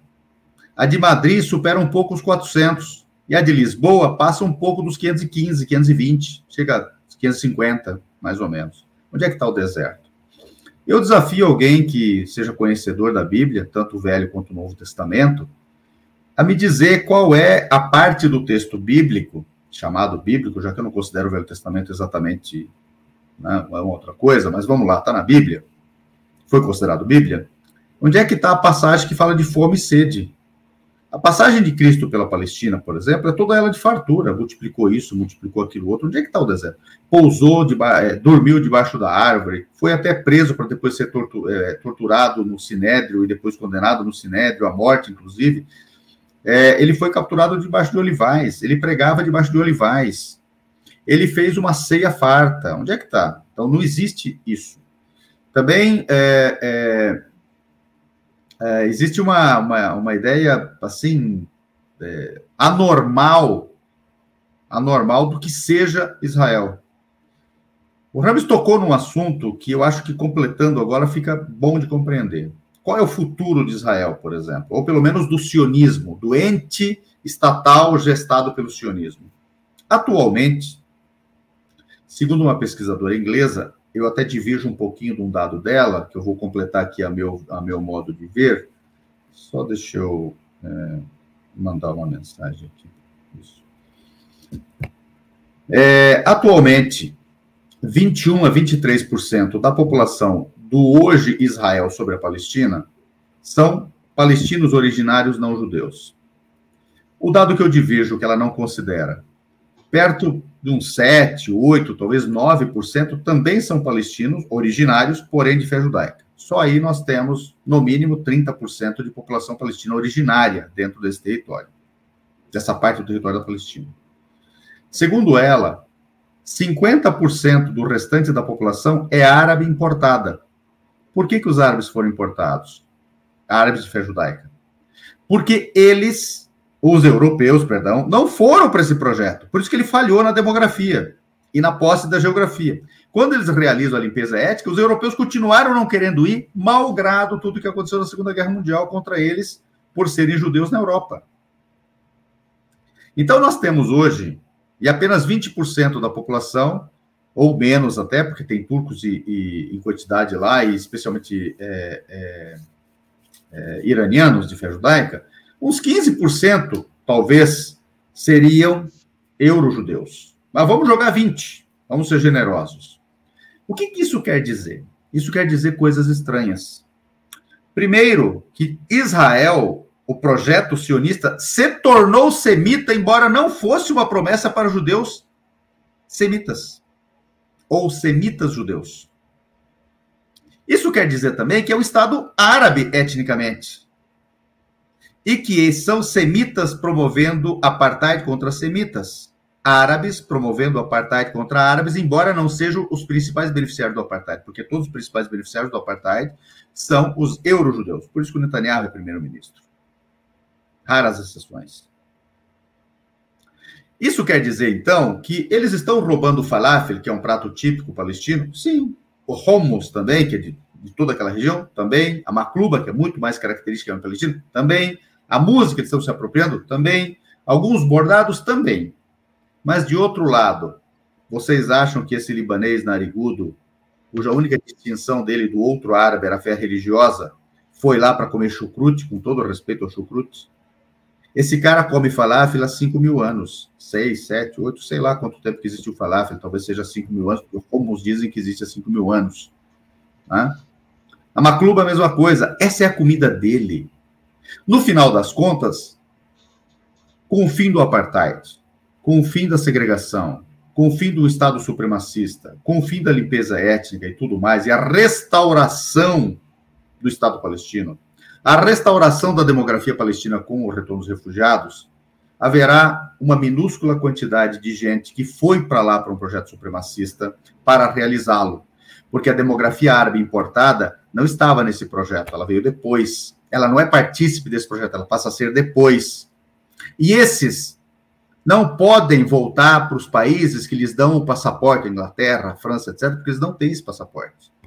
Esses vão ficar lá e a Palestina vai ser construída por esta gente e por todos os demais que quiserem ficar. Há caminhos de paz. E eles não passam pela demonização do judaísmo, nem do islamismo e nem do cristianismo. Essa é isso que eu queria dizer para que nós compreendamos melhor a Palestina. A Palestina não é só isso o que a Globo acha que tem que falar. Essa grande é, matriz é, do genocídio televisionado que se tornou a Globo. Então, eu queria dizer isso para vocês. Eu espero que com isso eu ajude a compreender um pouco mais da Palestina. Eu tenho certeza absoluta que nós vamos debater mais. Talvez porque não fazermos um seminário, né? Eu acho que vale um seminário com esses convidados e outros mais que a gente pode articular. Um seminário de dois dias, três dias, pode até ser virtual. A FEPAL é parceira para isso e eu já lanço essa esse trampo, essa, eu jogo essa enxada. Tem um amigo meu que sempre dizia, ali, você acha que se jogar uma enxada sobra um ali? Vai dar uma corre-corre, né? Fala, não, não joga, não. Olha, tá bom? Gente... O desafio está aceito? O, o, Professor? O, olha, tá a gente costuma aceitar desafios, viu, na rede. Vamos nessa. Muito obrigado, Alide. É, acho que tua contribuição foi muito importante, excepcional. E nós estamos aqui, é uma coisa gozar, nós estamos a uma hora e 40 minutos quase. E, é, bom, no ar nós estamos uma hora e 32 minutos. É, e a audiência está crescendo em vez de cair. tá? Muito bom, muito obrigado. É, espero poder contar contigo mais vezes e, quem sabe, fazemos juntos esse seminário. O, o James, nós, nós precisamos caminhar para o final, mas eu queria ainda é, te fazer a ti e ao Rams algumas uma questão aqui, né? Que é, é, é com, com relação a, a, a, o papel do Brasil aí, né? Tá? É, o Brasil foi importante na, na, na, na criação de Israel. Tá? É, agora nós tivemos essa, essa resolução da ONU. A, a mim me parece o seguinte: os Estados Unidos ficaram isolados né? É, frente ao mundo. Né? É, e, e, e, o Brasil se fortaleceu em termos de, é, de, de da sua presença né? É, na diplomacia internacional. É, isso, isso qual é a contribuição efetiva né, que o Brasil pode dar nisso? E eu, eu iria mais além ainda, né? Quer dizer, qual é a contribuição que a gente, enquanto povo, né, pode, pode dar. É, Benedito, eu acho que nós estamos fazendo isso nesse exato momento. Você chamou pessoas altamente qualificadas. Eu, como também geógrafo, fico feliz de conhecer o Rames, que eu não conhecia. É, você trouxe o presidente da Federação Árabe Palestina. Eu acho que a população se interessando sobre o tema e mantendo esta visão da justiça acima de tudo, ela consegue entender e contribuir para a solução do problema. Acho que a informação é o fundamental. Quanto ao papel do Brasil, eu acho que nós ontem, anteontem, na verdade, marcamos um golaço na posição não de engrandecimento do país, mas de propósitos reais de uma política de Estado voltada para a construção de um novo arranjo geopolítico mundial. Quando você tem o braço da representante dos Estados Unidos sendo levantado isoladamente, exercendo o que chamamos de o vergonhoso poder de veto, naquele momento, e a sua palavra me chama muito a atenção, Benedito, os Estados Unidos se isola e assume que não quer um mundo diferente desse que ele mesmo ajudou a construir. E o Brasil sai fortalecido, porque a proposta brasileira não é vinculada a ego de presidente, tampouco a, a refinamento diplomático. A proposta brasileira está engajada num mundo onde, se nós não tivermos um ambiente externo de melhor qualidade e harmonia, os problemas prementes, aqueles que nós temos que resolver para ontem, como a questão ambiental, como a questão dos refugiados, com os problemas do crescimento da pobreza, vão ficar prejudicados em todos os âmbitos. Então, quando você tem um governo que se propõe a ir ao exterior, articular um mundo melhor, é um governo que está cumprindo, sim, e aqui eu falo como simpatizante, obviamente, mas um governo que está cumprindo, sim, o seu papel de harmonizar o mundo exterior para que todos os esforços feitos no Brasil tenham repercussão. É assim que a gente tem que enxergar a política externa brasileira. Não é questão de ego, de aparecer, e muito menos podemos aceitar nós, da classe trabalhadora, nós, pessoas que contribuímos com nossos esforços, aceitar que alguém diga que o Brasil é um anão diplomático. Isto sim é um crime de lesa pátria. Isto sim é tirar o mérito de um trabalho que está sendo feito nos últimos anos. Então, a proposta brasileira, que era até modesta, segundo os grandes analistas, não era de grandes arrobos de transformação, mas essa, essas, essa proposta brasileira ela foi negada pelo maldito poder de veto. Então está sendo construída uma nova geopolítica, Benedito.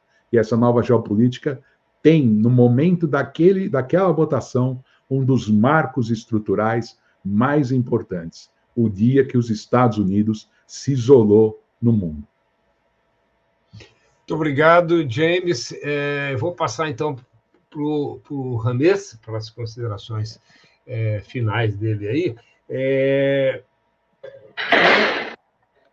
eu ia, eu ia, estava com uma pergunta encadeada aqui, mas acabaram entrando questões aqui é, e eu acabei, é, como eu não anotei, acabei perdendo aqui.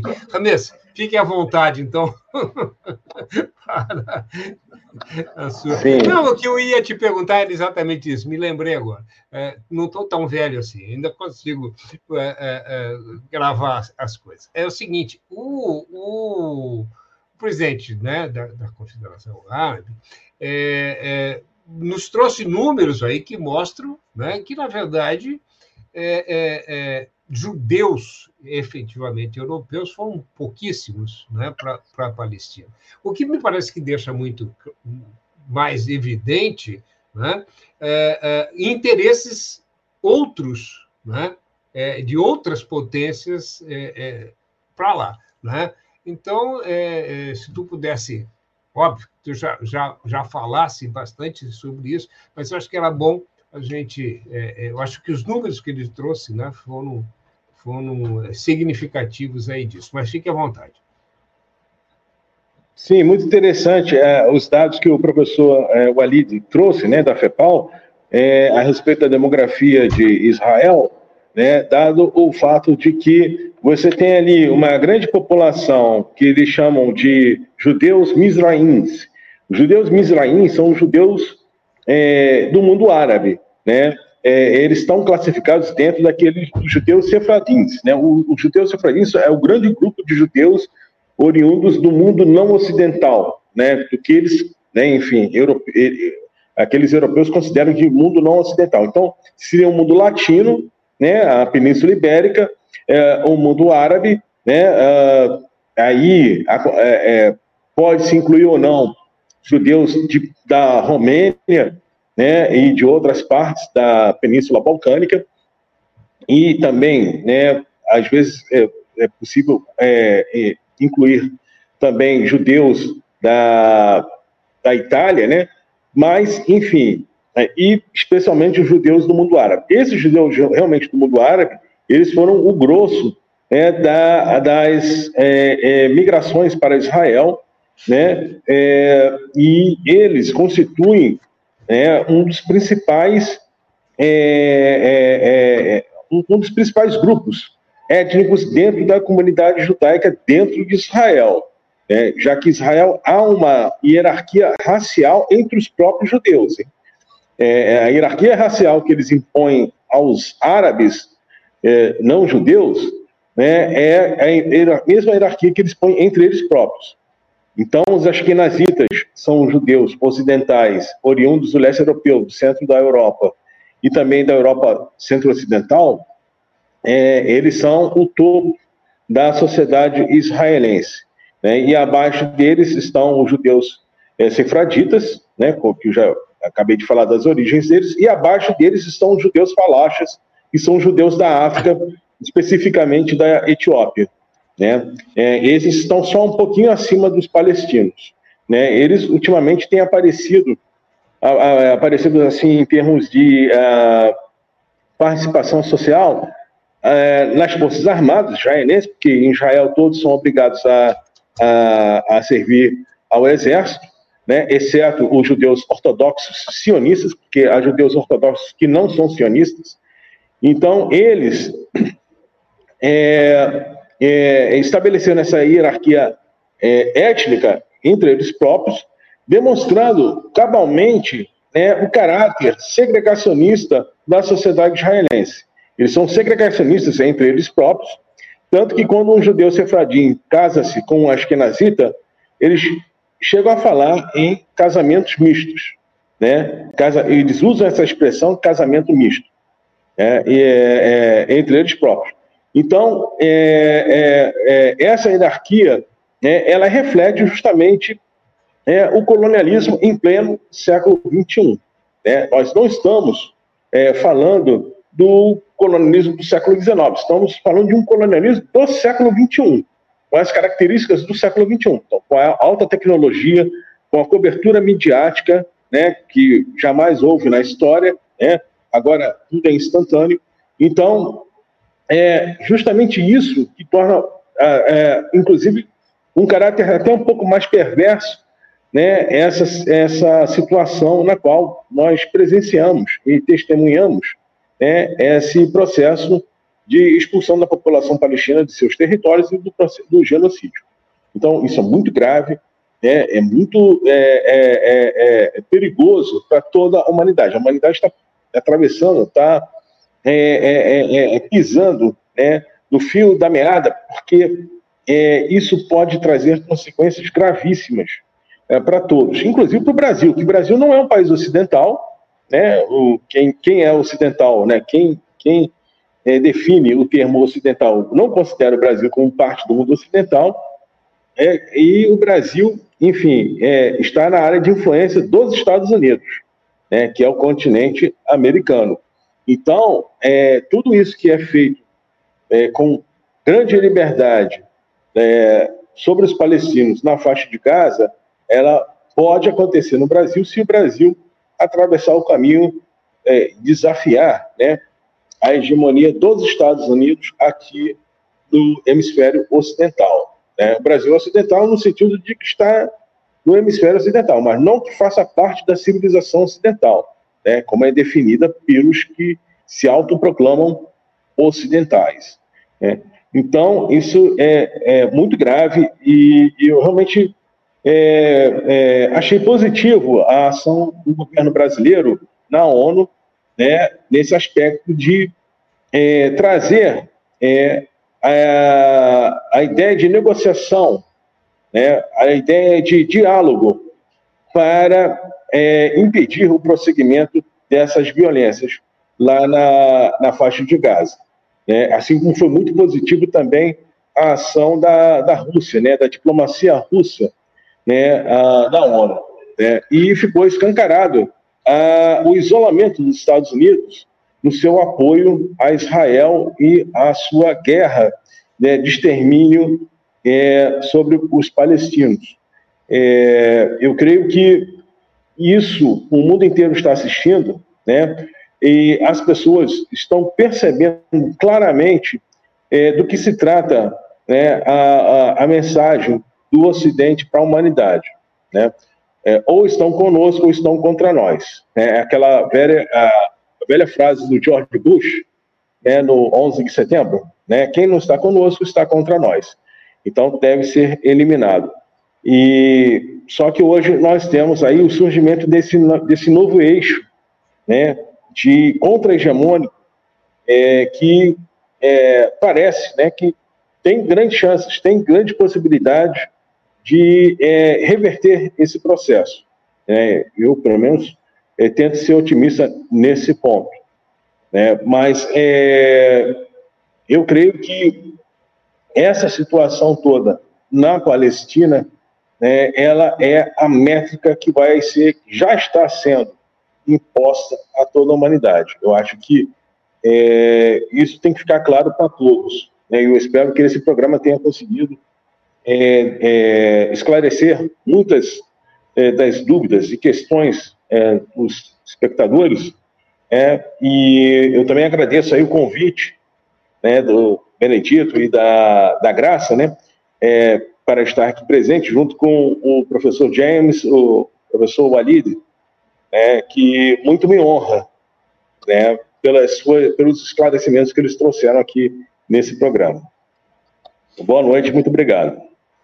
Rames, eu que te agradeço imensamente, foi muito boa né, os esclarecimentos que tu e os demais nos deram. Eu, eu, aliás, tinha pensado até em abrir o programa com isso. Tem uma frase né, que, que, que é atribuída a muita gente, mas na verdade ninguém sabe né, a origem dela, que é aquela de que na guerra a primeira vítima é sempre a verdade. Né? É, eu acho que isso é uma grande verdade. Né? E, e, espero que a gente, por esse programa, tenha contribuído né, para restabelecer um pouquinho da verdade. Né? É, óbvio que a gente sempre busca o contraditório, né? É, hoje a gente não, não conseguiu alguém que, que estivesse disposto a um debate né, com é, mais franco, mais, mais cordial né, é, a respeito dessa questão, trazendo as, as posições aí é, israelenses, tá? É, a gente lamenta isso, mas tentamos. Tá? E, e, eu acho que a gente conseguiu né, é, o nosso objetivo, que era de, de, de contribuir para o esclarecimento dos fatos. Eu acho que é, é, isso está expresso né, na, na, na, qualidade dos participantes. Eu quero agradecer aqui a nossa produção, né, a Graça, é, pela, pelo trabalho fantástico que ela vem fazendo, com a Graça. É, me fugiu agora sobre o nome da Graça, ver se pode isso. É, eu, já, eu já acho. E, e, e quero é, bom, convidar todos e todas né, para nos acompanhar, para se inscrever no nosso canal, né, para é, compartilhar os nossos, é, os nossos é, vídeos, né? e é, frequentar o nosso site, tá? que é muito fácil, né? basta escrever lá no teu navegador red.org.br que você vai chegar lá. É, se quiser colocar por extenso, também é só colocar rede estaçãodemocracia.org.br, mas é mais difícil. Então, é, fica aqui né, os agradecimentos aos nossos convidados e a cada um de vocês que nos acompanharam e que fizeram é, tantos elogios né, ao programa e à rede também. Muito obrigado. Boa noite a todos. Obrigado, Ramiro. Obrigado. Ah, noite, só, obrigado. Só, só, explicar aqui que o professor, é, é, o professor, é, ai, o Alid, não, O professor, professor, ah, mas que coisa, eu estou hoje aqui. É, o professor James, o professor James pediu aqui, né, é, nos comunicou aqui que ele tinha um compromisso e que ele precisava sair, por isso que ele não ficou até o final. Tá bom? Tchau para todos, muito obrigado e até a semana que vem. Boa noite, obrigado aí. Debates de conjuntura política e econômica. Rede Estação.